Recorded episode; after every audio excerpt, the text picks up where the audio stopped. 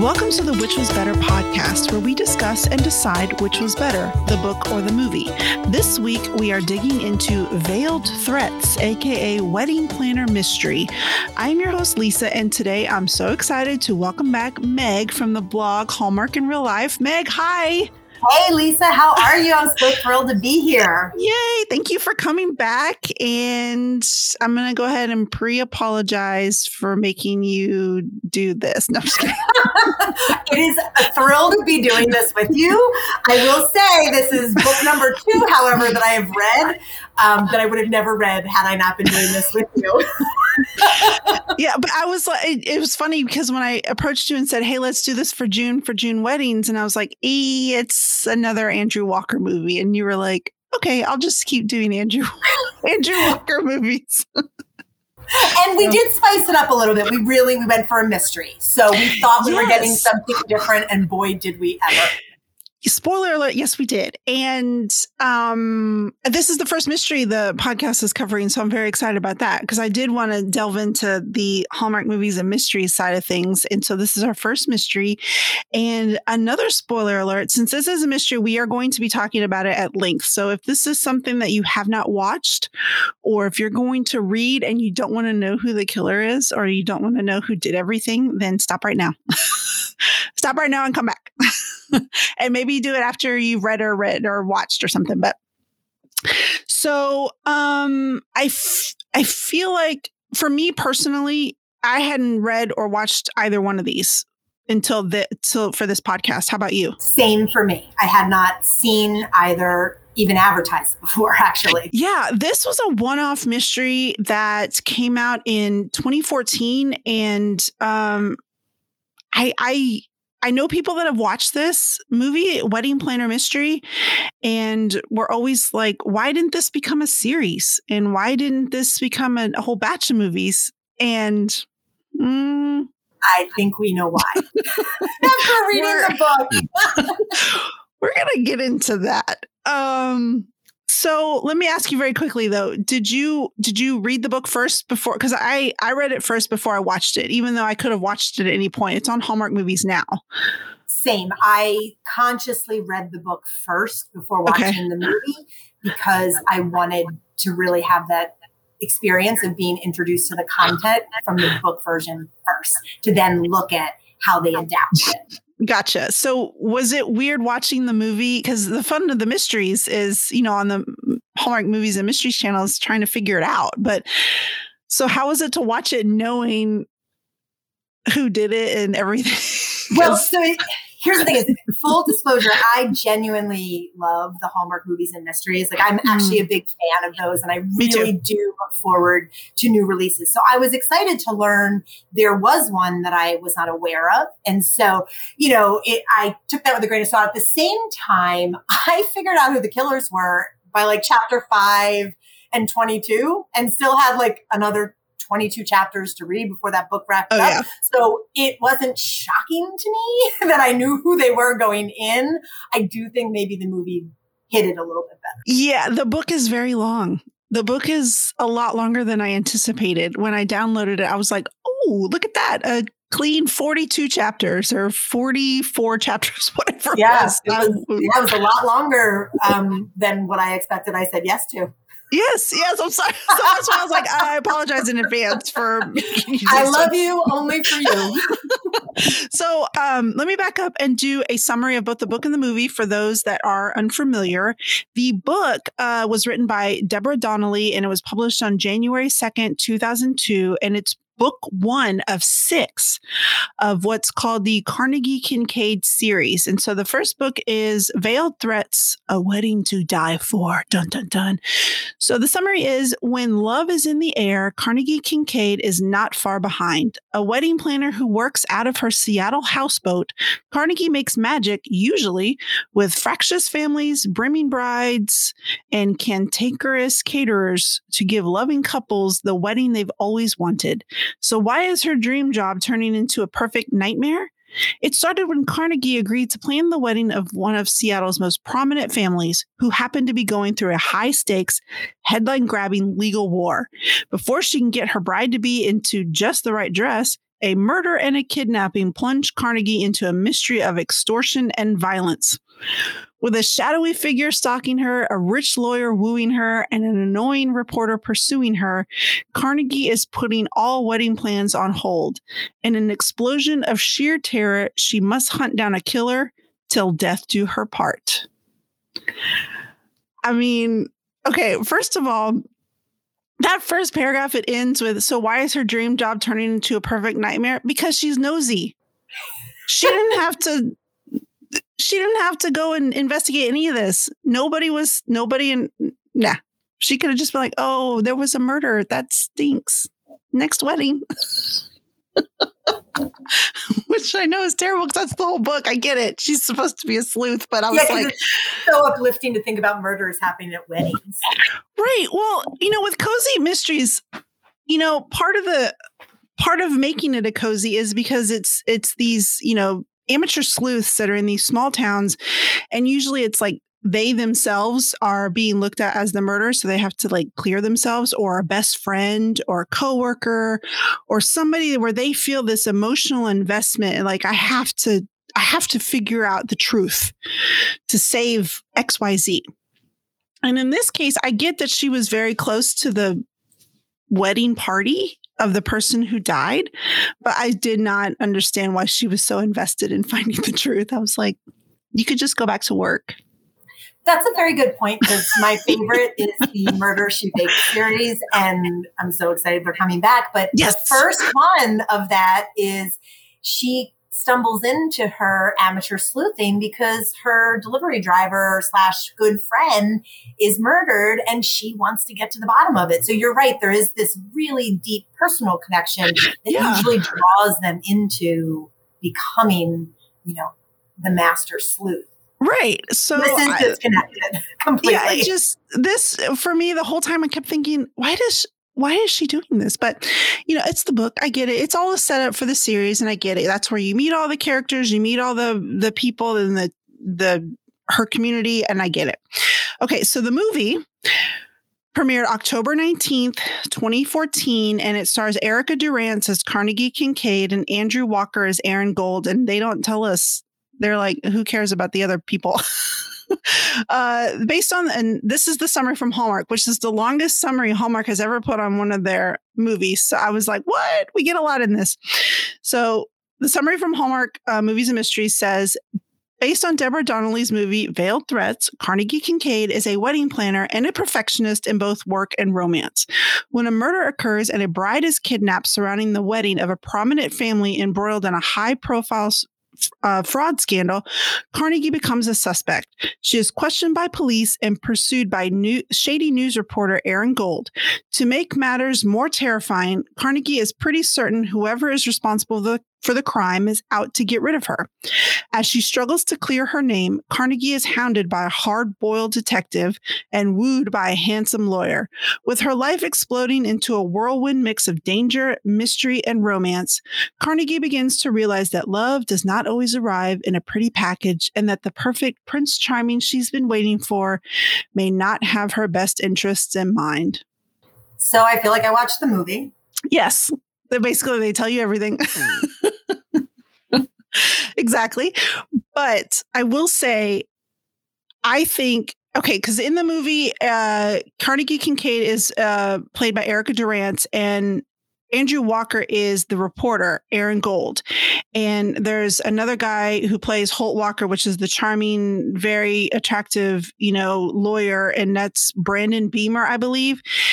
And um, I want to say the casting of of Andrew Walker as Aaron Gold was spot on because as I'm reading the book and he's so cocky and so sure of himself and so just snarky, I'm like, of course it was Andrew Walker because he does that so well.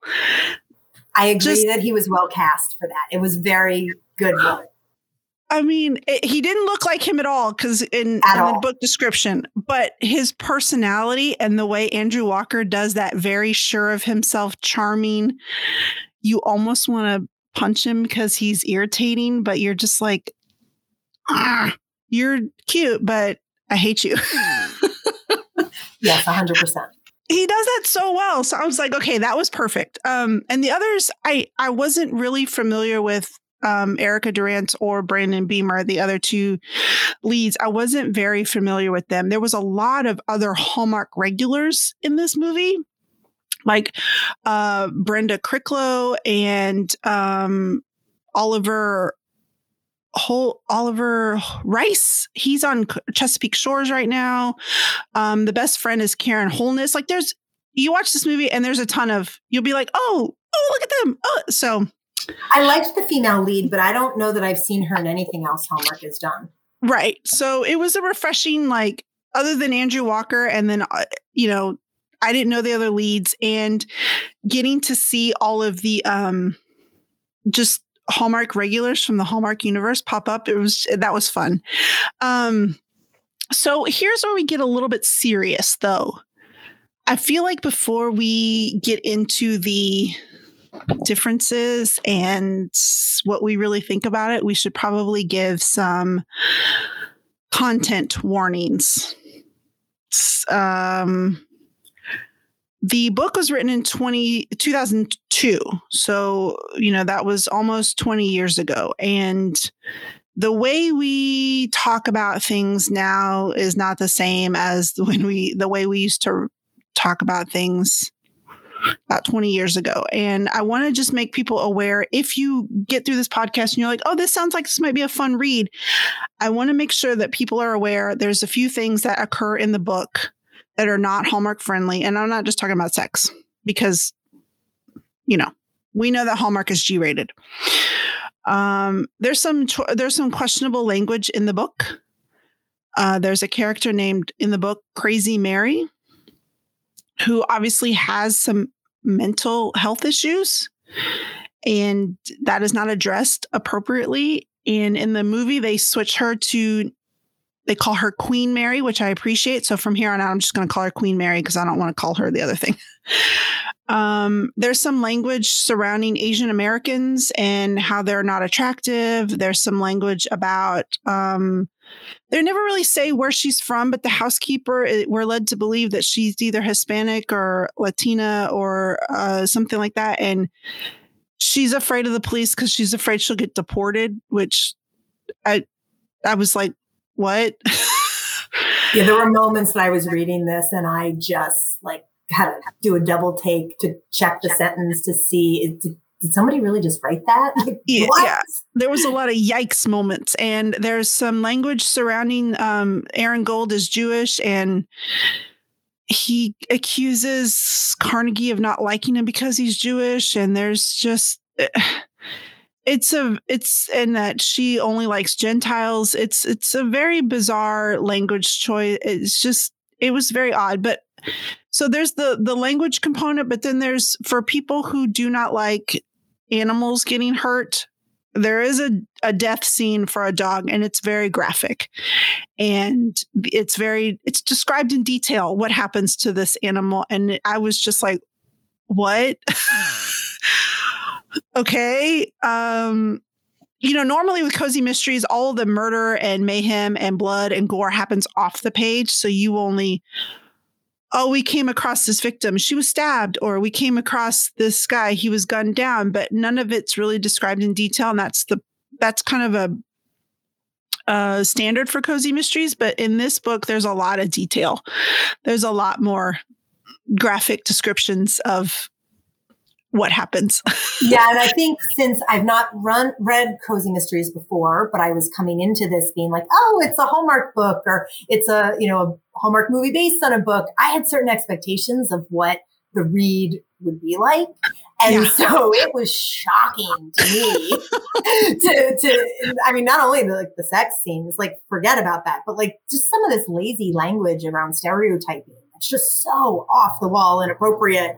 And the curse words, it just none of that to me felt Hallmark esque at all. So I right. just it was it was hard for me because it was so mentally jarring because I just I went into this reading experience having certain expectations. And shame on me because I didn't know, but I was just like, whoa, this is really not what I was expecting. I didn't either because, you know, when when we downloaded the book, um on Kindle, it had the movie cover tie-in fine. But when I researched the book and I looked at the cover, the original cover, it's very cozy mystery. You know, the watercolor, you know, um, cover design, um, everything is very soft and charming, and it just looks like any other cozy mystery. And I do read cozy mysteries, and I was, it, I was like, this is borderline like full mystery like thriller as opposed to cozy mystery. So um, just be aware of that. And also, um, yes, there are some sex scenes, but look, P- Hallmark has taken, you know, steamier romance novels and made them into Hallmark movies just fine. So I'm not terribly concerned about that. But there is a scene where there's a questionable consent in terms of the um, the sex scene that's happening on the page and one of the characters is very uncomfortable and is not okay with what's happening. And so again i just really want to preface that for anybody that might be interested in reading this these things do happen on the page. So if you might be uncomfortable with that maybe that's not and and this podcast episode might not be for you so that's fine. Again i just want to get all that out of the way so everybody knows going in that this ain't hallmark friendly the book the the movie very sanitized, as you put it. Great the, no, off camera conversation. yes, this bonkers book was sanitized for Hallmark. Yes. So just know that going in. Okay. So one of the largest differences the the well, I shouldn't say the largest, one of the most um upfront easiest, you know, differences between the book and the movie were the character descriptions themselves, the physical descriptions, you know, um Carnegie, the main character in the book, they can't get over how tall she is because it's talked about all the time how tall she is. She's like 5'11 or, you know, almost six foot. She's very, very tall. And she's very obsessed with her own height and yes. people's height around her, which yes. I just found like took me out of the story at certain moments because it was talked about so much that I was like, yes unusual that somebody is thinking about this much. And maybe that's just me since I'm short. So I don't think, I mean, everybody's taller than me. So I just take it for granted. And maybe if I was a tall person, I would obsess about it like this character does, but it is mentioned a lot. Yes. She's very excited about being tall. And so Erica Durance in the movie looks tall because when she stands next to Andrew Walker, which I think Andrew Walker's like 5'10, 5'11, they're pretty much there. Uh, but she's also in the book a very bright redhead. And so, you know, they kind of toned it down a little bit. So, I mean, that wasn't, you know, a, a a huge difference. Um, Aaron Gold, on the other hand, in the book is very short. He's a terrible dresser and he's a chain smoker, constantly, constantly smoking in the book. and that is not Aaron Gold no.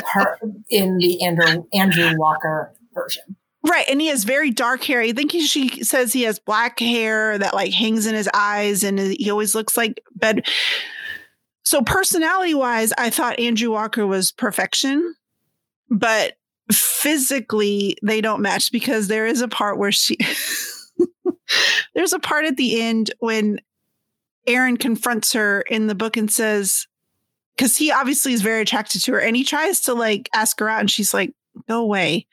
I hate you. Go away. And he's like, you'll come around. and eventually he asks her, he confronts her at the end. He's like, did you reject me because I'm Jewish? And first of all, I was like, wow, okay.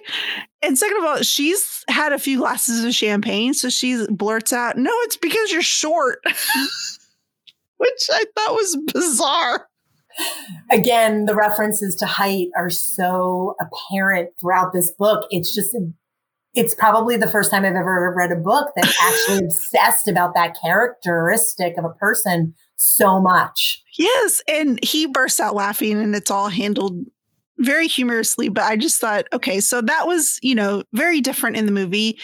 Um, one of the main characters in the, so let me just say this real quick um, Carnegie is a wedding planner, and yes, she is um, planning the wedding of a very six of a, a woman named Nikki who's engaged to a man named Ray, and her family is very wealthy, but they're also embroiled in a scandal. And before we get to that wedding, one of her cousins, I guess, is getting married first, and that's the first wedding that we meet Carnegie, where she's doing her wedding planner thing, is at this wedding. and um, it's a cousin of the next bride to be, Nikki. And um, so we meet a lot of Nikki's family at this previous wedding, uh, the first one in the book, and that's where we also meet Holt Walker, which is the lawyer um, who ends up pursuing Carnegie romantically. And it's a, actually a really cute meet cute because Carnegie's at the wedding. She's down a server for the like the the catering side, and this guy comes in the back door, and she's like, "You're dressed all wrong. What are you doing? You're late." And it's he's very like, cute. It's yeah, very it's cute. cute. And he's like, "Oh, sorry, I didn't know there was a dress code." And she like tries to like give him a tray, and then she finds out he, he's not a waiter. He's Holt Walker, this like the family's lawyer, who's like in the book he's like a billionaire or something ridiculous. He's like super wealthy where he can just like charter private planes and like it's weird. Um but they have actually a really cute meet cute. And so there he's introduced you know at that early on wedding as a possible love interest for carnegie. Um but we also meet a woman named grace who is the next bride it's very confusing. There's a lot of people in this story. It's michelle is the is the other cousin. That's yes. the next bride to potentially be i think so be. because well we also meet grace who in the movie is clara which is nikki's stepmom because in the book nikki's mom left her family when she was young. In the movie she's dead. She died but in the book she's still alive and so there's a lot there are a lot of characters in this book. Uh, but we meet grace who becomes clara in the movie and in the book grace is a very young looking woman. Everybody assumes she's in her 30s but it turns out she's in her 50s and when that comes whatever.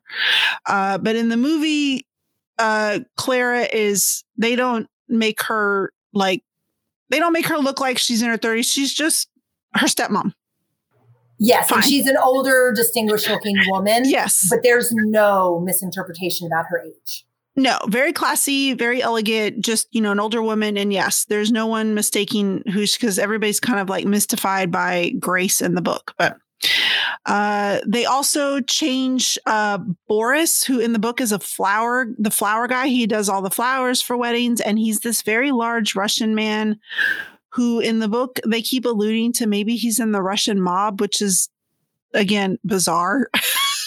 it just is not connected to the rest of the story, but at the, all. Yeah, it just comes up quite a bit. And in the movie, they've like completely reversed that character to this man John. Yes, who is not um, an, a large Russian man. No, because in the book, he's like, he always tackles Carnegie and like kisses her because they went out on a couple dates and he's always trying to pursue her. It's, it's, it's odd, but, uh, they, so they change him. And honestly, I forgot about him because later in the book, when they start talking about Boris again, I'm like, who's Boris? Oh, it's the flower guy. It's, it's a lot of characters. I should have had a, like a flow chart or something because I couldn't keep up honestly, in the book. It was, too many. Um, then there, there is Joe Salvetto, who is the caterer in the book. And in the movie, he's Lance, and that's who Oliver Rice plays, the very tall blonde dude who's on Chesapeake Shores as the Englishman. Uh, they change him to Lance. And in the book, he's gay and he has a partner named Alan. But this is 2014 Hallmark, so they just strip all that out. They're just like, meh, not necessary. That's what I thought too when I watched the movie. I was kind of like, like, oh, this is Hallmark just yeah. erasing these certain mm-hmm. characteristics of these characters. Yeah, I was like, okay, well, that would have been a charming addition, but no, we just get Lance, which Lance was very funny. I'm sorry, but in the movie, he was very funny. All of his reactions when he in the scenes that he was in, he just was very hapless and very like goofy. And I just, I loved, I loved him. So there's also Michelle, who's the first victim Yes. And she is drastically different in the book version from and the movie version. It's like right. night and day. Right. She shows up with her in the book. She shows up with her sort of boyfriend, right? It's it, yes, but she's very much portrayed in the book, I think, as like a rebel, very maybe goth like in her appearance, yeah. and very anti marriage and very anti-establishment in general. Whereas in the movie, she is, you know, a, a basically a very typical aspirational Hallmark bride, where she's just one of the bridesmaids who can't wait to get married and she's in this long term relationship. And so they all say, well, you should ask him versus. Oh, that's right. and they all trying to pressure her to like try and get an engagement out of him. And because then I feel like in the book, she was, she showed up drunk. Her very her boyfriend drunk. showed up drunk and they're like covered in like tattoos and stuff. Nothing with wrong with tattoos. I've got plenty of them. I'm just, uh, yeah. So yes, you're right. It was, it's very, very different. And in both the book and the movie, Michelle, I don't remember why she leaves though in the So- book. So I think she, in both the movie and the book, she has a fight with her boyfriend. In the That's book, right. it's very, it seems very violently portrayed and like things might have been thrown around and it was messy. And I think maybe, and then in the book, it's, it's very much a sanitized version, but it's basically her, I think, talking about how much she wants more and she wants to get married and him saying that he doesn't. So it's very much like on Hallmark script of like everybody's moving towards the altar where I think the book version is like it's a raging fight and Yeah. two drunk people, and That's she right. runs and she runs out and leaves. Right, the they because they both leave the wedding, and I remember that it, in both. I believe it's in both. The altercation that they have leads to them almost destroying the wedding cake, yes, and you know, um, Carnegie is there to like catch it and put it back together, and that's where we meet Queen Mary in both the book and the movie. Now, Queen Mary is established as somebody who basically crashes all these weddings because she loves cake, and she's just this very sweet old lady in the movie who just loves cake and just loves to crash weddings. And most people are just like, let her be, let her have her cake. And in the book, they're like trying they keep trying to convince Carnegie to like kick her out. Like she's a nuisance. How dare you let her in here? And it's like, dude, let her have some cake, man, whatever. She's harmless. But she also sees um she's there when everything happens and she alludes in both the book and the movie everybody's around here breaking stuff and everybody's here making a mess and dropping champagne like just but it's it's slightly off from what really happens because Carnegie is like she keeps coming back to it throughout the book. What was Queen Mary talking about? What does she mean people were breaking stuff? Because it didn't really follow what really happened at that scene that they were both in. Anyways, I say that because later I want to talk about Queen Mary later and her disappearance. but you're right. So Michelle leaves in both the book and the movie, and she leaves the wedding and she takes the car. She takes Carnegie's car, she takes Nikki's car. Nikki's car. And the one thing I think in the movie they didn't establish as well as they did in the book, and is that Nikki is the only person that drives that car, and that Right. that it's it is absolutely hers, and she doesn't even let her fiance Ray drive it. So Right. the fact that Michelle took it, and then that car crashed very violently yes. at the wedding is could lead you as a reader and a watcher to believe probably more so the reader because they don't establish it until later in the movie that that might not have been intended for Michelle. Right. Yes. See, I, it all got mixed up with me because I was just like, wait a minute, was this the book or the movie? okay.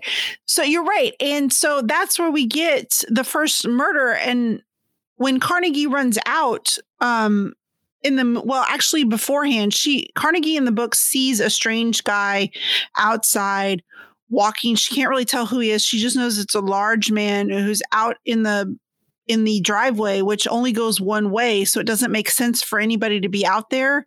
So she's wondering who he is. And in the movie, she comes out, she hears a noise or something. She comes out and she sees somebody crouched by Nikki's car, messing with her car. And he gets up and he like walks away and she finds in both cases she finds a very nice ornate like gold card ca- like business card case and so a lot of the movie is her trying to figure out who belong who this card case belongs to and maybe it has something to do with the murder and she goes on and she's trying to you know talk to Queen Mary about what she meant in her weird statements and trying to find the card case owner and, and so that's a lot of the plot at the It- beginning. It is, and what's nice about or fun in the movie, which kind of like picks up the pace a little bit is that this card case, she there's this fun scene where she and her friend Lily is are like together, and Carnegie is using her um, toaster to dry the business cards. And I I actually loved the scene, but I was also laughing as I am now because in my mind, when you put paper inside a toaster, it sparks a fire. It does not just right. It doesn't usually just dry your business card. And nobody and they, says anything at They're all. just all like it's a normal thing to do. It's a normal thing to do, and it happens like this happens every day. And then the business cards are dry, and there's no sparks that fly when she's like taking tweezers to try to take paper out of the toaster. I know. So there was a little bit of levity after a very violent car crash that I was like, okay, like, but in the book that doesn't happen. It's just she's trying to trace down the, you know where these business cards belong to. Um, but in the movie, they give you a little bit of lightness after yes. death. And it cracks me up because uh, at first I could not figure out what she was doing. And it didn't dawn on me until halfway through. I was like, she's drawing those business cards because in the book, they are like a wet clump. And she has to like extract them one by one and try and lay them out to dry. And it's this very, you know, long process. process. yes. But in the in the movie, she just throws them in the toaster. Try me laugh and none of nothing happened to them. They were all pristine and perfect. They it just is, dried. Yeah, and it's like I feel like it belongs a warning on the bottom, like do not try this at home. Don't try dry any of your papers in a toaster. well, and I don't know what it is about kitchen appliances or weird things because the last one we did, didn't Nikki DeLoach's old boyfriend or whatever put a like air humidifier on her front steps so, as like, a birthday just, gift? And I'm like, what is this with these weird electronics for every book or movie we have to discuss together? It's well, a, it's a trend. It's, it is a trend, and it's also funny to me because there's a scene where um, Carnegie is being followed, and we find out it's the policeman who's after her, which in the book, he's not really a main character. He doesn't pursue her at all. They just kind of question her and be done with it. Uh, in the movie, this Lieutenant Borden is like seriously after her, thinking that she's the guilty party, and he's following her around and chasing her. So there's a scene where he kind of is following her and she runs into Lance's kitchen and she tells him very very breathlessly like okay so there's somebody after me and I might be dying and it, Lance is like what? He's all panicked and they grab a hand mixer and a like one of those little mini torches for creme brulee and those are their weapons for whoever it is that comes in and they're both standing there all which I died laughing because I was like, these two are ridiculous. but it was fun. It was fun. It was quirky in that cozy mystery way, and I did actually appreciate it. But okay, so now we know the first victim. We we've covered the physical character descriptions, and then there's one more character that I wanted to talk about um, a little bit more in detail, which is Ernie, who is Carnegie's business partner in the book and the movie. And Carnegie handles all the um, customer stuff. She handles all the wedding stuff. Ernie is just the finance guy. He just does all the numbers, he just does all the budgeting. And I want to ask you what did you think about Ernie in the book? Like just the character himself. I thought he was rougher around the edges than he is in the movie. I I do think they established in both formats though that he was like her father's friend and that it was like a long family friend. I wasn't a hundred percent believable in either scenario that a woman who would start her own business doesn't understand anything about the finances of her business but it, it, i'm suspending this but like i i'm just going to suspend reality for a second and just establish that in both versions it is established that carnegie does not understand anything about the books of her business and that, right. that all rests on Ernie. In the book, however, I didn't always like Ernie because I didn't think he believed her when she had moments of fear or like when she was um, concerned that she was being followed or that something didn't feel right. He was a bit dismissive. That wasn't him in the movie version. And so I found him much more likable in the movie version. Yes. I think they did a great job establishing that he was like family to her because she's known him for a very long time. And I agree with you. He was super cranky in the book, like just very, very grumpy. I mean, he was grumpy in the movie, but he was very sweet too. And you could tell that he took care of Carnegie and he treated her like a daughter, like almost. Um, I just, in the book, Ernie for me, I think he was set up as a red herring because I was always suspicious of him because he kept popping up in these weird places. And I think they were trying to make us think that Ernie was a bad character for a while because there is a part in both the book and the movie where um, Carnegie gets fired from the big wedding, uh, Nikki's wedding, by Grace slash Clara because they think that she's embezzled money from the wedding fund. And I literally, though, never believed him as a bad guy because that incident completely follows her date with Holt, where right. she spends the entire date talking about how she doesn't know anything about her finances. And yeah. Ernie is the only person who manages her book. So I found it highly suspicious when the next scene was like, oh, you're embezzling funds. I'm like, that whole character is right. so yes, and that's what we're gonna. The spoiler alert because Holt is not. No, Holt is not who he seems. So we told that we said at the beginning we're to talk about it all. Um, yes, because Holt was very insistent on always keeping their dates, specifically on the date they assigned them, and he was like, we have to do it these times, and we have to keep this date and we have to keep going here.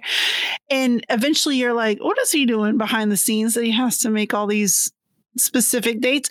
But I will say this.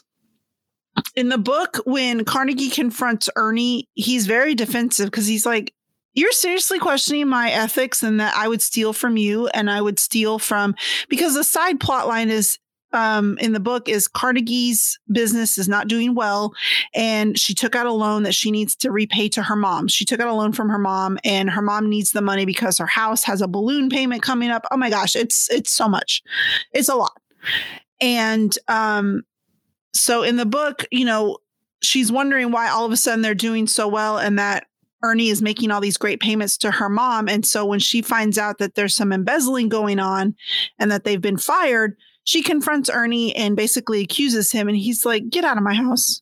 Get out of my house. Go away. Which I would be kind of mad too. Like, I've known you forever and you're not even going to ask me. And in the movie, it's the same thing, but oh my gosh, Ernie's reaction broke my heart. He was so sweet. And he was just like, Are you kidding me? Oh, I hated that scene. I hated it because I loved Ernie in the movie. I liked Ernie in the movie too, much better. Yes. Um, so another thing that I wanted to talk about is the love triangle, which. okay, Lisa, where would you like to go first? I'm all in to talk about this. Okay. In both the book and the movie, we are treated to, I say treated. Is it a treat? It's not. Not really. No. To this love triangle between Holt Walker, Carnegie Kincaid, and reporter Aaron Gold, which Aaron doesn't even come into the book until like a third of the way in. And the first time she meets him, she hates him. And of course, it sets up this whole enemies to lovers vibe. I get it. But she's over the top enamored with Holt right away, which I get if you're like 22 and you meet a successful man, you're like, oh my God. And it just gets real out of hand real quick. But this woman's like late 30s. I'm going to need you to tap the brakes and not think you're in love with somebody after talking to them six times. like, they in the book carnegie and holt get way more involved. They go out on a very long date that involves a plane and a boat which cracks me up because she's like motion sickness. But she lives on a houseboat. He also tells her he loves her after one date and i was like wait a second. Even for hallmark that's too fast. And yes. that was in the book version Yes, they sleep together. Okay, so they have a date, and oh my gosh, that scene. They get back from the date, and she thinks that Holt is like super like coming on to her, and she's like, okay, maybe he's just scared. So I'm just gonna say it. Do you want to come inside? And he's like, no.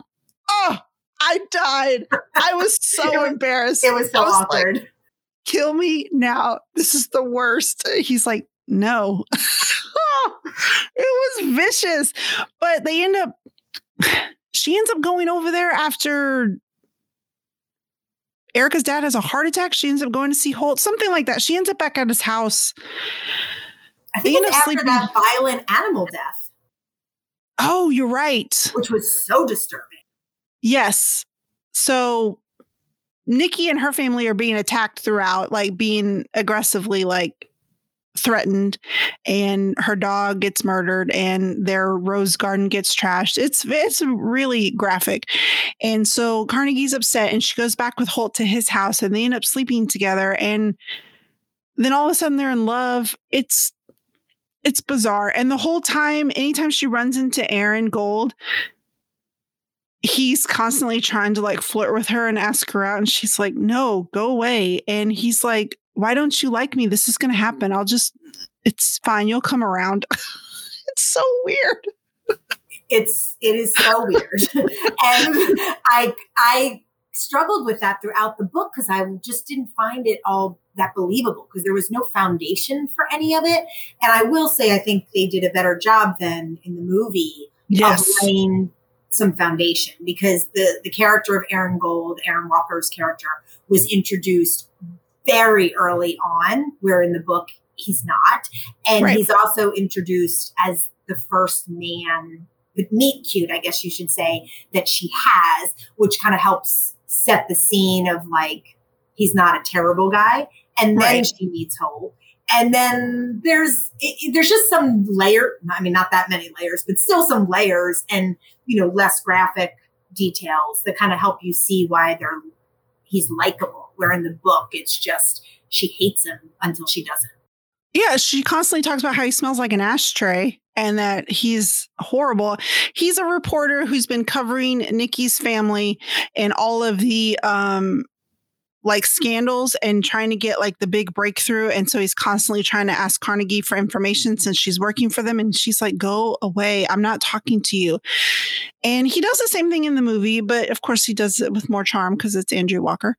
Um, but I will say this that as much as I preferred the love triangle in the movie, the one in the book, because Carnegie and Holt are so much more involved and you you you get so much more detail of their interactions and their dates and the inner monologue of how she feels about him because she's like constantly thinking about him. Um, the hurt and betrayal later feels more real. when you find out that Holt is evil. It's a lot more effective because you're like, oh, you know it's coming. You see it, you figure it out. But still, when she figures it out, you're just like, girl, we knew like eight chapters ago. yeah, we knew for a lot of chapters that, that he was a bad dude before she realized. And you just kind of were like, all right, how, how long is it going to take her to catch up? But, right.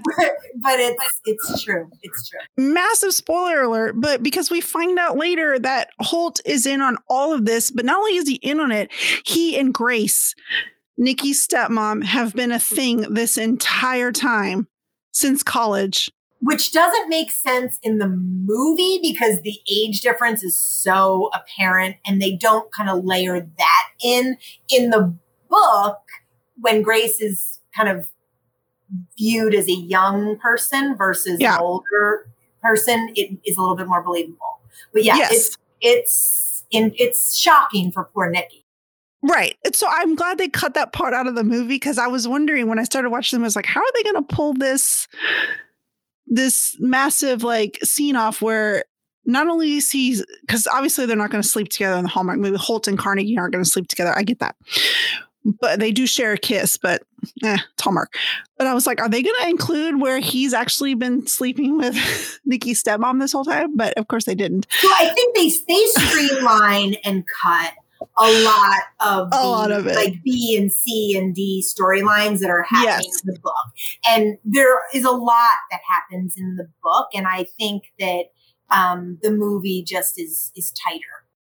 It is. And they actually do throw in some extra scenes. Like there's a scene in the movie where Carnegie and Lily, when they start out and they're starting to do their investigation about the, the business cards, the brakes on her van go out and they're like, they almost like die. And that's not in the book. But I think it works well because it shows right off the bat that um, her life is in danger.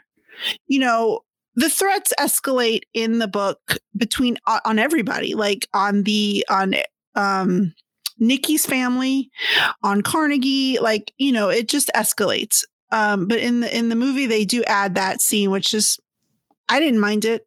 I th- it was fine. I didn't think it I think it was helpful to layer in that urgency and danger to kind of build the suspense because right. you didn't have you didn't see the violent deaths or attacks against Nikki's family with the murdered dog and all these things like that you, you, they needed to replace it with some ver- hallmark version that is acceptable to build in suspense. Right. And i like i said before lieutenant borden is a lot more involved in the movie. He's not really a thing. I mean, he comes up here and there in the story in the book, but it's not as major as it in the movie. And they threw in a little side story where you get the idea that maybe Lily and Lieutenant Borden like start to flirt with each other. That's which I was, I was like, oh. Well, I think they were layering. So the thing is, I think what they were trying to do, is they were layering in the possibility of probably more movies as a series. Yes. And I think after, and I think after reading the book, I realized why they they didn't pursue it. Not because the movie or the concept of what they created wasn't fun to watch. It was enjoyable, but the source material is so off brand for Hallmark that I really can't imagine how they would have married rolling out like a series of movies based upon the books and trying to sell those books as Hallmark books. It's just not possible. Right. And see, that's what I'm wondering though, because I know eventually, like the Aurora Teagarden movies are based on uh, Charlaine Harris's um, books. And I think eventually they stop and they just carry on the series and they just use her characters and they just carry on and they've made their own. If I'm if I'm mistaken, somebody tell me. Just send me a quick email. But I think that's what happens is after a while the books end and they carry on the story because there's a lot more movies than there are books. And so I feel like at some point though they could have just taken the characters themselves and because I really thought that it was a strong setup in terms of a Hallmark mystery series of how they set these people up to take them on to more. But you're right. I don't, I, I didn't read any more of the books. I did not either. and I'm probably not going to. I definitely won't. so I think that so here's the thing is that it, that's a possibility that they could have done. But even when you think about the Hallmark brand in general, you know, it's weddings, it's love, it's it's happiness. And so I don't know if even though I liked the concept of like you know, in the sense of I liked those two characters having their adventures together. I don't know if it's on brand to have a death happen at every wedding. I know because yes, because I'm wondering because I see that in the um oh what's that one with Alexa PenaVega and her husband Carlos PenaVega? They are the Picture Perfect Mysteries. She's a wedding photographer. Oh. I and haven't so, seen that one. I really like those. So the first one and I'm trying to think back, but I, I know that there's not always death at a wedding. And I know that there's also the Matchmaker Mysteries with Danica McKellar and Victor Webster, which I have not seen those. I have. They're cute. Okay. So, but I, you know, so I feel like they could probably figure in the book, she does events too. She also does events because she does do the, she does a fundraiser for Nikki's family. Um, I think it's a political fundraiser. She does take care of that dinner. And so in the, in the book, it's her company is not Carnegie Kincaid Weddings. It's something else. I don't remember what it is, but she does events. And so I'm like, okay, well, I get why they didn't, but I think that the movie itself was a good setup for additional movies. And I'd be interested to know why they never went through with more of them. Anyways. Well, I guess I would be the one question I would have then I'd be curious is are the additional books and follow up if there's lots of violent deaths in them I just wonder if it's just too much of yeah. trying to partner the two as under the yeah. brand. Yeah. And they also, right now, I mean, there's so many actually good ones that they've got going between, you know, Murder 101 and the Matchmaker or the, the crossword puzzle one. Um, oh, those, yeah. Crossword Mysteries. Yeah. Yeah. Those two new ones are, they're great. So, I mean, maybe they just don't need any more. I mean, I don't know. Yeah. You know, that, yeah. I don't know what else was on the movies and mysteries back in 2014 when that was starting. Right. I'm not sure what the competition was. Well, because I feel like it's always been, you know, because the first garage sale mystery came out in 2013. And so that went on forever until they stopped the series um, with Lori Loughlin's, you know, removal. Um, and which I feel like the big loss there is I really like seeing Steve Bacic in his pajamas in that movie in those series of movies. They always like had a scene where he was in his pajamas getting in bed, and I feel like we've all lost. I did like that show with those removals because I was like, just give me some more Steve Bacic in pajamas, okay? and I did like seeing Andrew Walker in the mysteries. Like I liked the idea of him partnered in a, a series. Yes. So, okay, well, we totally digress, but sorry. So, no, no, no, I love it because I could talk about the mysteries all day. I absolutely love them. Um, so the last third of the book and the movie are vastly different. Bonkers, bonkers. I'm the book. I, I, I will say this. I messaged Meg when she started reading it, and I was like, "This book is a ride. Let me tell you, it's going to take you on a ride, and it gets real bananas the last third.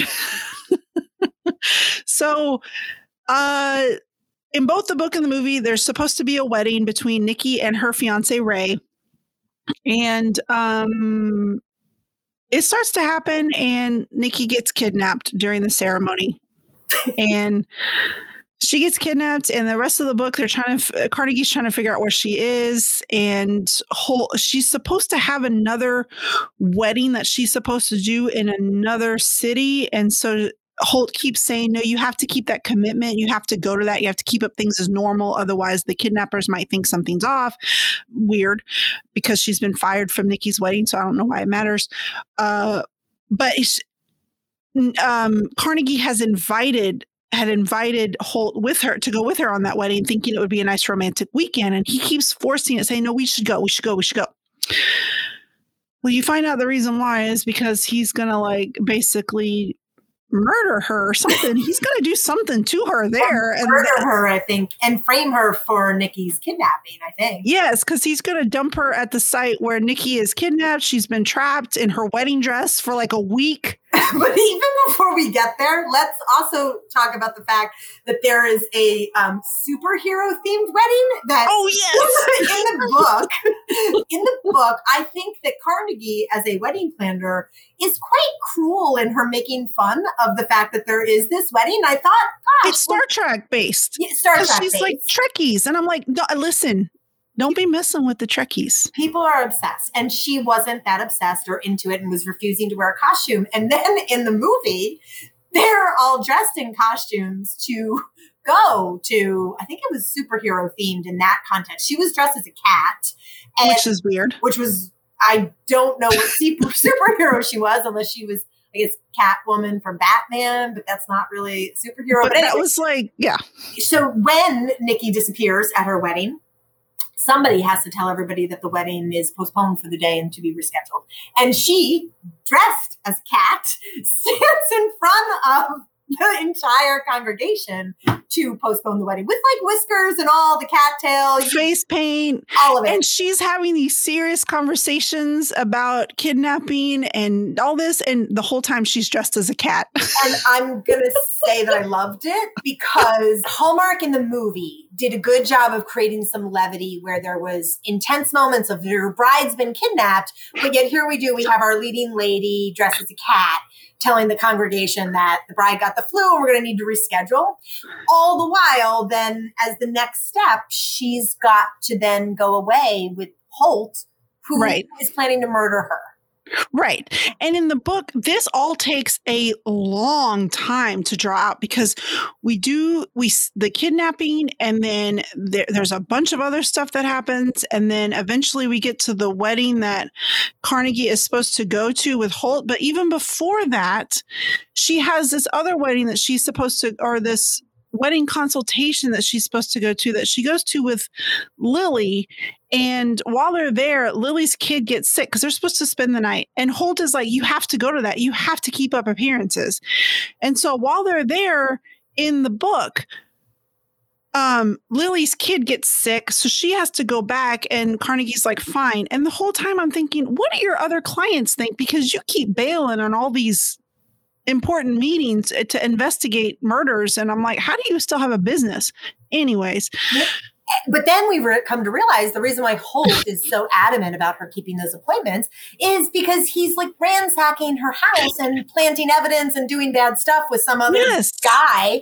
And she ends up taking a dip into the water. I guess Puget Sound. Like, what are we? What is? I don't. I don't know. But she, because she comes back home and she's drunk because she just got loaded at the dinner at this random consultation. Random.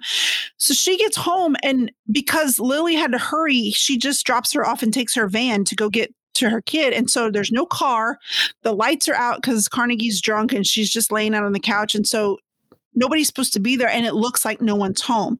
So when Holt and this mystery guy show up, she like freaks out and she's like, Who's breaking into my house? And so she runs out on her houseboat and gets in the water and is like peeking over the deck and she sees it's him, she hears him and all this and it it's this very intense scene where she goes under the houseboat and there's this like three inch space where she can kind of breathe. And she makes her way to the dock under all these houseboats in this freezing water.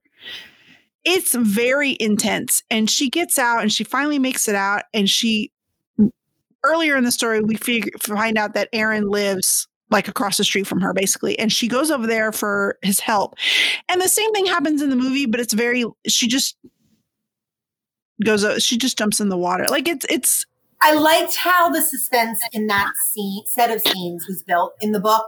I yeah. know. I also appreciate though for the movie how it was condensed for pacing yes. to get us to where we needed to be. Yes, the book was long, and I yes. think there are ways that it. But at the same time, like you know, like good on this person who wrote a story. Like, I mean, it's an amazing, like, yes, compliment for somebody to have that imagination to come up with it. At the same time, like, we needed it to be quicker Right. But in the both the book and the movie, that's where she figures out Holt is the bad guy and she still has to go with him to this event the next day. And Aaron when she goes to Aaron's house to get help and dry off and tell him everything, he's like, You still have to keep this commitment. In the book, he's like, You still have to do this. And she's like, I don't want to do it because I know he's a murderer. he's like, But then he'll know. And then you have to keep it. And in the movie, he's like, You can't go. Are you crazy? And they start to, in the book that's when they start to have feelings for each other. It just gets messy. And so cut to holt and carnegie are on this trip to go to this other wedding. And this is where we figure out that he's going to take her and kidnap her and plant he has all this evidence planted and he's going to basically blame all of the kidnapping stuff on her. And in the book, it takes pages and pages and pages because they get to the hotel, they have to check in, they have to do this. That's when the bizarre, almost non consensual sex scene happens in the hotel room. And she it takes runs, a very long time. Yes. To, and to then crawl out like this time together when ultimately then like the chase begins. Yes. And in the book, it's a chase around a mountain, and she ends up, he falls in the snow and he gets trapped there, and she like runs back for help and he dies. Like, it's this big. then she ends up at the house with Nikki, and Nikki's passed out because she's so weak. She's in her wedding dress. It's all very dramatic, and this big old scene unfolds, and you find out who's all behind it. I mean, everything comes out. But more and, people die too, because like people yes. got run over by a car, and another person gets, you know, Aaron gets shot. I mean, it's very violent and graphic. Yes. All of that gets cut out because at the end, aside from the the first victim in the the movie, nobody else dies. Right. Including and, no animals or you know, thank God. And uh, you know, and the um when they in the movie when they get to the cabin where Nikki is, she's not passed out. She's just like, "Oh my god, hey!" And Carnegie just picks a lock like it's no big deal. She's like, "I've done this before. You wouldn't believe."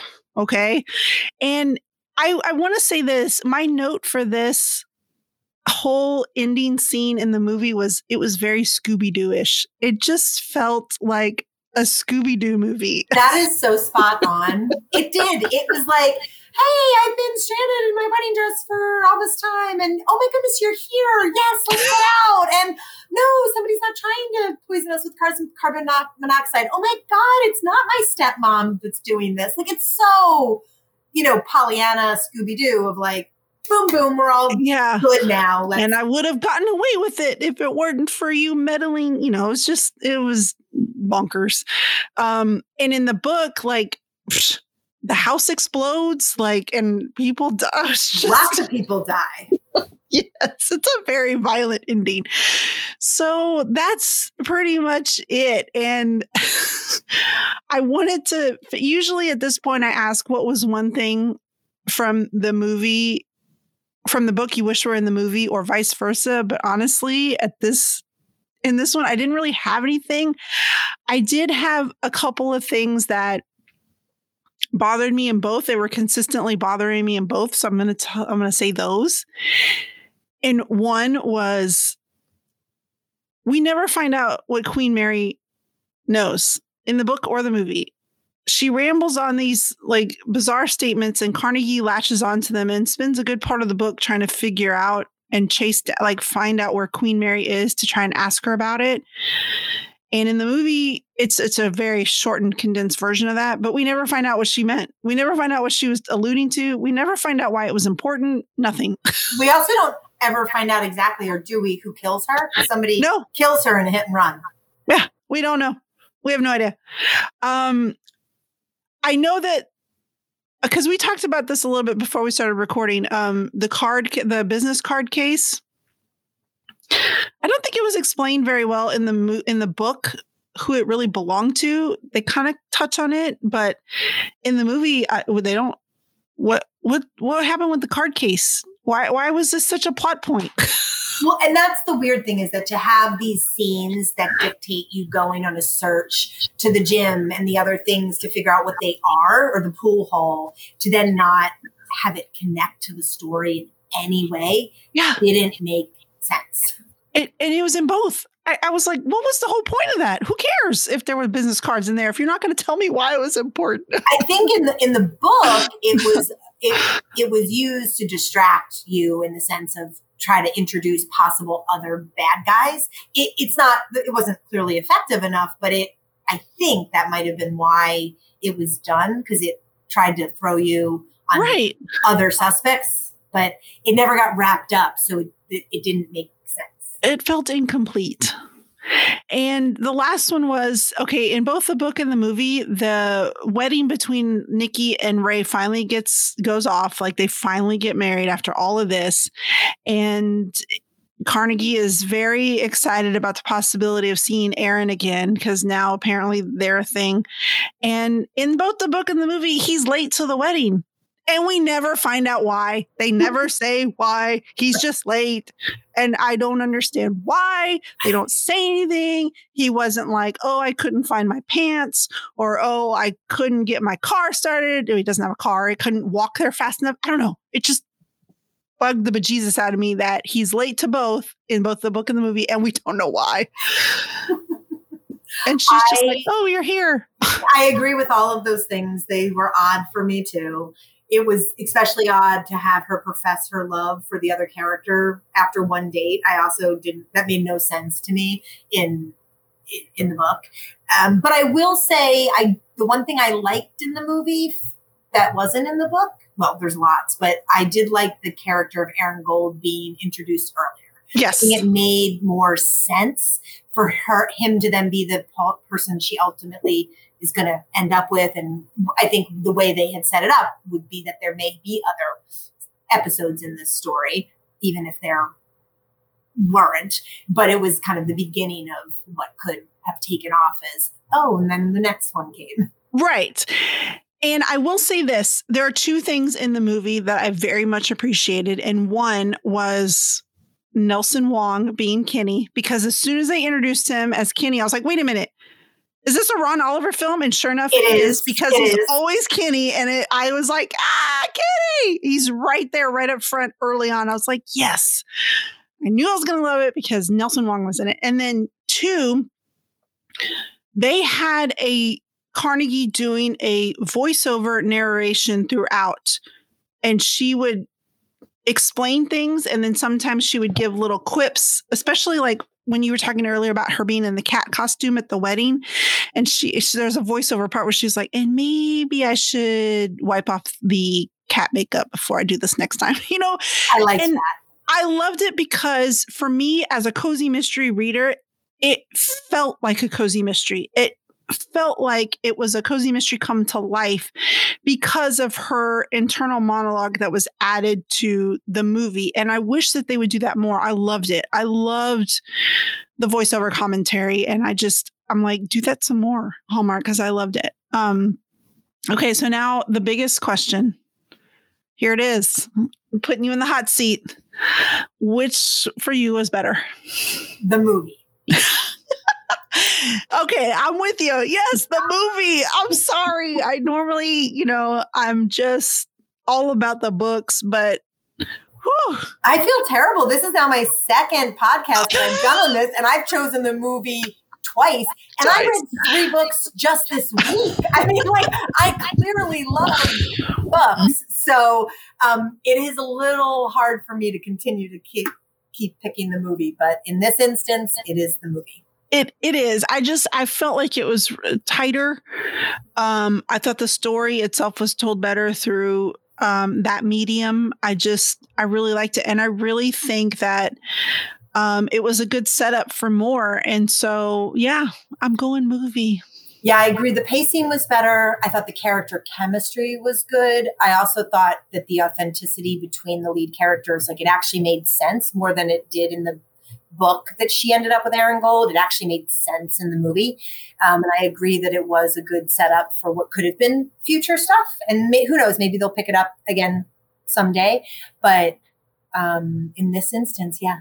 Yeah. Yeah, movie. So we did it. We got through it. And we really, we got through We it. got That's through it. it I- was an adventure.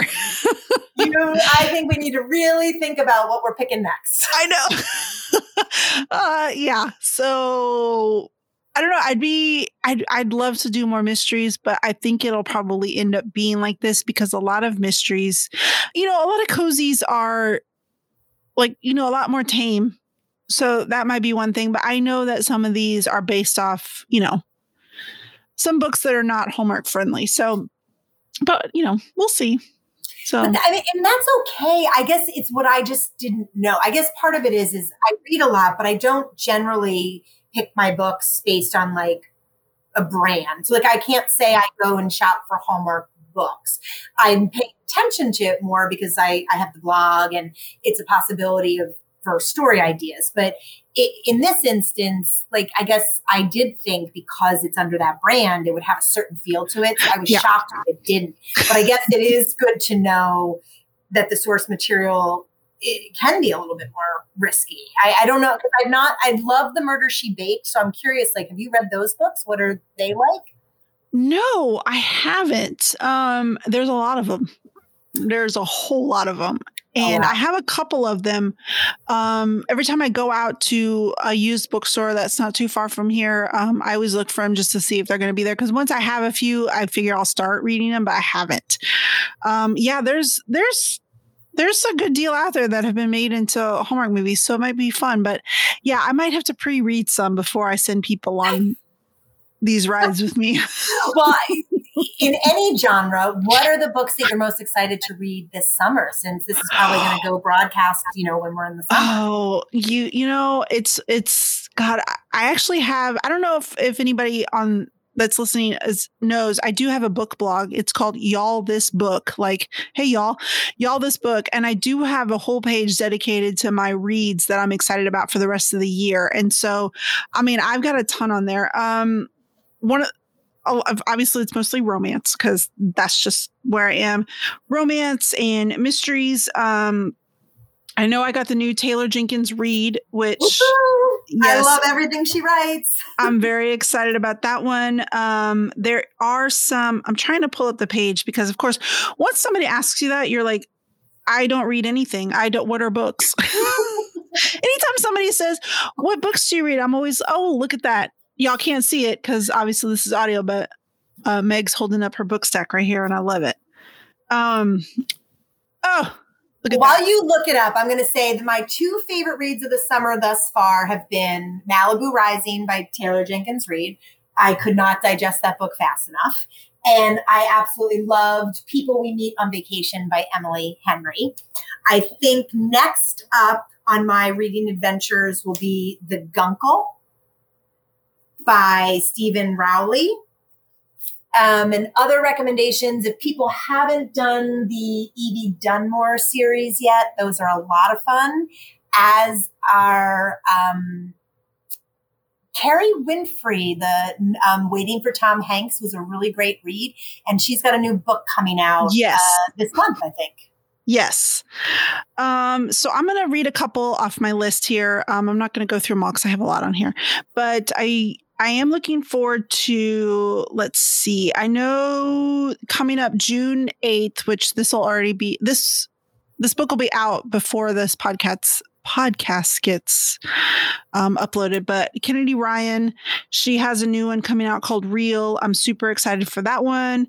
Um, let's see, Teri Wilson has a new Hallmark book coming out, Once Upon a Royal Summer, which I just finished and it's super cute. Um, let's see um stacy Ad- agdern and i'm sorry stacy i probably said that very very horribly incorrectly and I'm, i apologize in advance. A history of us her next book is coming out and i i'm very excited for that one. That's june 24th um, Piper Huguley has a Hallmark book coming out called Sweet Tea.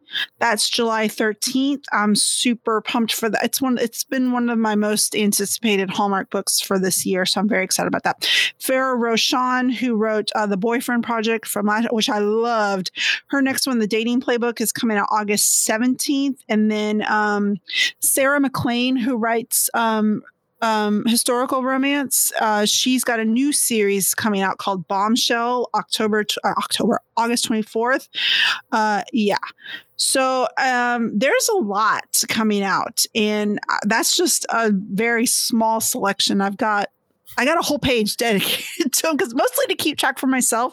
But that way, whenever somebody asks, because I, I go blank. Seriously, when people are like, What books are you reading right now? I'm like, Books? Do I read? I have no idea. I, I just I just go complete blank. So now I'm just like, let me send it to you.